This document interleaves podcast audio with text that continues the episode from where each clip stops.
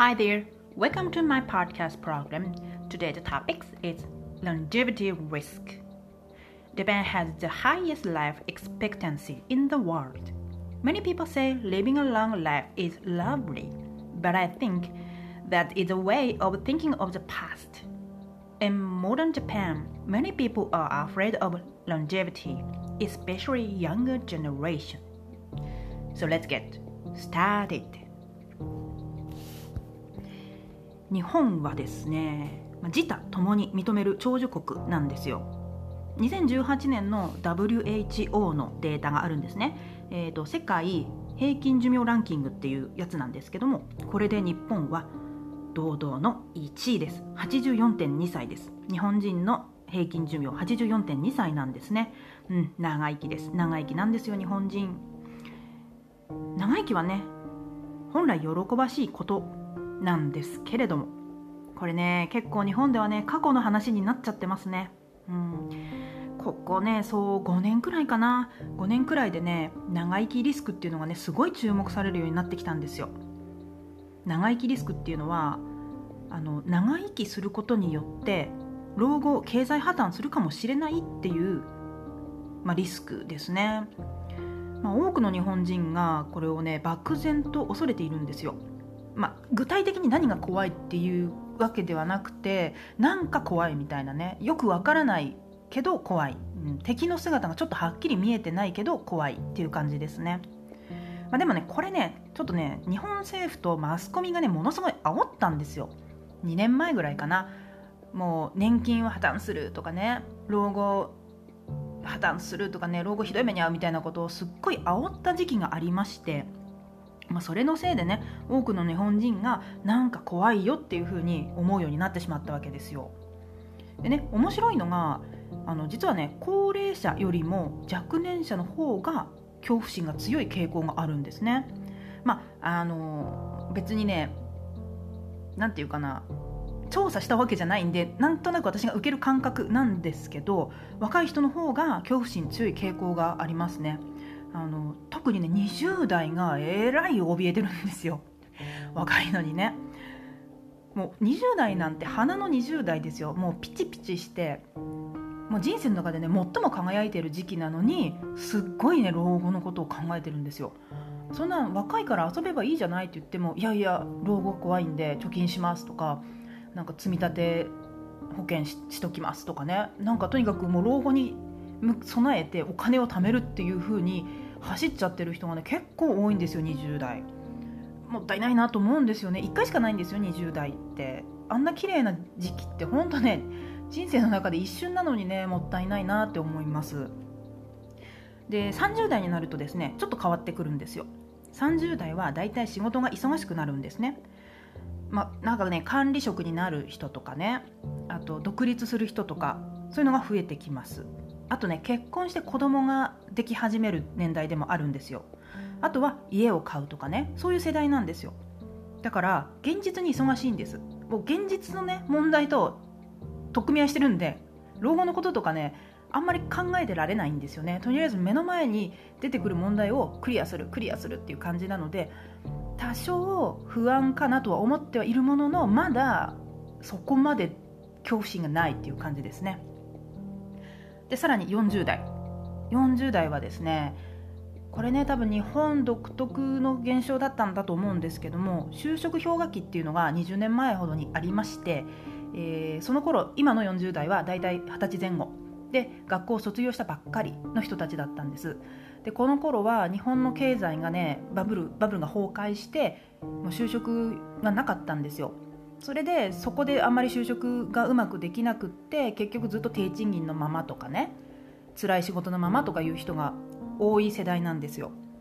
でね本当ね若い時から結構苦労してるんですねこの世代。経済的にも社会的にも、うん、社会的地位もね結構低く見られてしまってまあそれでねちょっと自尊心が低いというかねいろいろ諦めちゃってる世代でもあるんですよ。どうせダメでしょっていう。そういう感じなんです。だからこの人たちはですねどうせ今までもダメだったからこれからもダメでしょ。もういいんだよ。もういいんだ。もういいんだパトラッシュ。みたいなね感じになってる人結構多いです。いや笑い事じゃないんですけど割とねそういう諦めちゃった人多い世代です。で50代。50代入りますとねこれがねバブル世代と呼ばれる人たちです、まあ、時流に乗って日本の経済がねもう破竹の勢いでこう反映してた時に就職した人たちなんですよ。だからね正直身の丈以上の利益を得てたっていう人が多いんです。実力以上に評価されてた。そういう人が多いんですね。だからこの年代の基本理念が割となんとかなるでしょうっていう自分はなんとかなるんじゃないかなっていうのが結構あります。確かにねこの今の50代っていうのはリストラされたりとかねしてはいるんですけれどもやっぱ若い時の成功体験があるせいか割とのほほんとしてる感じですね。うん老後怖いんだと思うんですけども意外とねタフっていう感じかな。意外とね心が強そうな感じですねこの世代。うん羨ましい。そして60代。60代以上はですねもうこれリタイア組なんですよ。はい引退組ね定年世代。もう老後に入っちゃってる人も結構います。だから自分の現状がね分かってるんですよ。つまり今預金がいくらあるとかその自分のね健康状態がどうであるとかあと家があるとかないとか住宅ローンがどれだけ残ってるかとかねそういうのが分かってるんで逆に逆に現状が分かってるんでこのねリタイア組っていうかね定年世代はあんまり老後が怖くないんですよ。うん、現実が見えてる分老後を恐れてないんですよ。まあ、今日本はねこんな感じですね。世代間によって結構ねこの何て言うかな老後に対する恐怖心っていうのがね結構バラバラです。でですね日本はまあ老後を支える制度っていうのはあります。まあいろいろあります。年金制度とか介護保険制度とかね。まあ最悪生活保護制度っていうのもあるんですよ。だからまあ飢えて死ぬとかね。もうとんでもないことになってもう臓器売らないとみたいなそんなことにはまあならないんですよ。一応建前上はね。建前上はならないんですけど。まあでもねあんまりうまくはいってないんです。正直言ってあんまりうまくいってません。これね制度設計がねちょっとまずかったんですよ、うん、なんでかというとですねあの制度を作る時の前提が常に人口がピラミッド型であるっていうのをね前提にしちゃったんですよ。だから常に若者が多くて老人が少ない。人口構成がね常にこういう状態。若い人が多くって老人が少ないっていうこれが前提になって制度設計されちゃったもんですから今ね現状と合ってないんですよ。今日本の現状はですね少子高齢化なんです、まあ、子供が少なくって高齢者が多い。子供っていうかね子供ももちろん少ないんですけども現役世代で働いてくれる人たちこれもね毎年やっぱ減ってるんですよ。そして毎年老人が増えていくと。だからだんだんね逆三角形みたいな感じにちょっとなりつつあるんですね、まあ、逆三角形にまではならないですけどね今ちょっとタコツボ型みたいな感じにはなってます、まあ、そういう状態なのでやっぱ労働力が不足します。であとね税金を払ってくれる人の人数も減っちゃってるわけですよ。そういうことでね制度がねうまく機能してないんですよ、まあ、制度疲労を起こしているとかいうふうにねよく言われますね。で実際にね結構ね怖いことも起こっちゃってるんですよ。はい。あのねちょっと暗い話になります。ちょっと暗い話になるんですけどあのね老老介護とかがあるんです、まあ、老老介護っていうのは例えば70代の子供が90代の親を介護するとか80代の夫が80代の妻を介護するとか。もう自分自身が介護を受けなきゃいけない人たちが介護をしているっていうねそういう現状があります。今はねさすがにだいぶ減ったとは思うんですけども10年くらい前なんで2010年前後とかそれくらいまではね結構あったんですよ、うん、結構ねありましたね。で新聞とかに取り上げられたりとかはしてました。今はね減りましたけどね。あとはちょっと嫌な話ですけど介護殺人とかもあります。これは未だにありますね。うん。まあ、介護ってね先が見えないんですよね。まあ、子育てと介護って似てるところもあるんですけど子育てだと、まあ、子供がどんどん大きくなっていくんでどんどん手が離れていくじゃないですか。で1年後は大体どうなってる2年後は大体どうなってるとかなんとなく予想がつくんですけど介護はそういうわけにいかないんですよね。どんどん介護状態が悪化していくんでどんどんね自分の負担が増えていくわけですよ。で1年後に死んでるのかも生きてるのかもわからない。2年後に健康になってるかどうかもわからない、まあ、ままずなってないですけど悪くなるってことはわかるけどじゃあいつどのようにどうなるかっていうのは全くわからないんでこれがね結構辛くって無理心中しちゃったりとかあとねそのおじいさんを殺してしまったりとかねそういう事件が結構あったりします。これはね本当ね胸が痛くなるんですけど現実なんですよね。本当にねこれ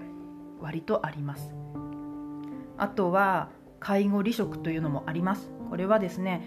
例えば親の介護のために子供が仕事を辞めるっていうことなんですけど、まあ、子供って言ってもね大体40代とか50代が多いですかね、まあ、この40代50代っていうとちょうど働き盛りですよ。だからそういう人たちがね社会から抜けてくっていうのも非常にもったいないことなんですよ。それにまあ親の介護が終わりました。ね。でもう一回再就職しようと思ってももうだいぶ年を取っちゃってるわけですねその人たちが。例えば1年くらいで介護が終わってしまえばいいんですけど本当ね5年かかった10年かかったってなるとなかなかね次の仕事が見つからないんですよ。まあ、見つかったとしてもね非常に不安定とかね低賃金とかになってしまって結局のところ本人も困窮してしまうと、そういう事例も結構見られます。えさらにですね介護職に就く人が基本的に少ないんですよ。これねまあしょうがないかなと思うんですけど介護職って低賃金なんですね。平均で言うとね他の業種より平均で1万から2万円ぐらい月収が低いんですよ確か。だからやっぱりねお金が欲しい人は別の業界にどうしても流れちゃうわけですね。であとは感染症のリスクが高いとか老人からこうセクハラを受けやすいとかね。あと人の命を守るっていうねそのストレスが強いとかね、まあ、とにかくね条件がいろいろ悪いんですよ。そういうわけでねなかなか人がね集まらないんです。ほんとねこれちょっとねもうどう本当ねどうしようもない。もっとねいろいろガサッと変えないといけないと思うんですけどもなかなかねそれが難しくって結局人手不足人手不足っていう状態に陥ってますね。でそういう状態なので結局介護サービスが受けにくいんですよ。まあ、当然ですよね。サービスをしてくれる人が少ないんだからそのサービスを受けられる人が少なくなるのは当然ですよね。だから例えばね自分家の近くに老人施設が建ちました。ああこれでよかった。年取ったらあそこに行けばいいんだと思っていても実は開店休業状態とか稼働率が30%でしたとか50%でしたとかね。そんな感じのところも結構あります。本当ね本当ね暗い話で申し訳ない。申し訳ないんですがこれが今の日本の現状なんですよね、うん、介護に関してはねあんまり明るい話はないですね正直それで現役世代がねこういう悲惨な状況を目の当たりにしちゃってるわけですようんそのおかげでやっぱね長生きしたくないなっていう人が増えてますね。うん、本当ね若い人がねなんか長生きしたくないもう60歳ぐらいで死にたいとかね結構聞くんですよ。まあ、長生きしてもねひどい目に遭ってる事例をやっぱりたくさん見てるんでもうね将来にこう希望が持てなくはなってますね確かに。まあ、ただねまだ漠然としてるんでその本当に60歳になったらじゃあ死ぬのかって言われたら多分まあそこまではね真剣には考えてはないんだと思うんですけどもなんとなく漠然と長生きしたくないよねっていう雰囲気には、まあ、なってますね。でねそういう空気を読んでなのかもしれないんですけども安楽死党っていうのがね2年前かな選挙に出馬したことがあるんですよ。これはまあ日本に安楽死っていうのを導入しましょうっていうそういう公約を掲げた政党なんですけども政党っていうか団体か、うん、なんですけどもそういうそういうのが出馬したことあります。まあ、結局落選しちゃったわけなんですけどね、まあ、そういう人たちが出るくらいこの日本人の老後とかね死ぬってどういうことなのかとかそういうことに関してねちょっと、まあ、カオスみたいな感じになってきてますね、うん、カオスっていうか、まあ、どん詰まりみたいな感じになってきてますね。でまあね別にみんながねこれこの状態がいいと思ってるわけじゃないんでいろいろ議論はされてるんですよ。いろんな意見出てます。いろんな人がねいろんなことを言ってるんですけども結局のところねあんまり変化がないんですよね。まあ、この問題はねやっぱ複数の要因が絡み合ってるんでそんな簡単に解決できないんですよ。ここだけ直せばもう全部うまくいきますっていうねそういうもんではないのでね。難しいんですよ。しかもねもし現状を変えようとしたらね多分国民にもかなり大きな負担を強いることになると思うんです。その金額的なことだとかね医療の質だとかそういうことなんですけどもでね多分おそらく多くの国民は耐えられないと思います。絶対不満が出ると思います。で場合によっては政治家が失脚する可能性がねかなり高いんでまあ結局何にもできないと、うん、そういう状況になっております。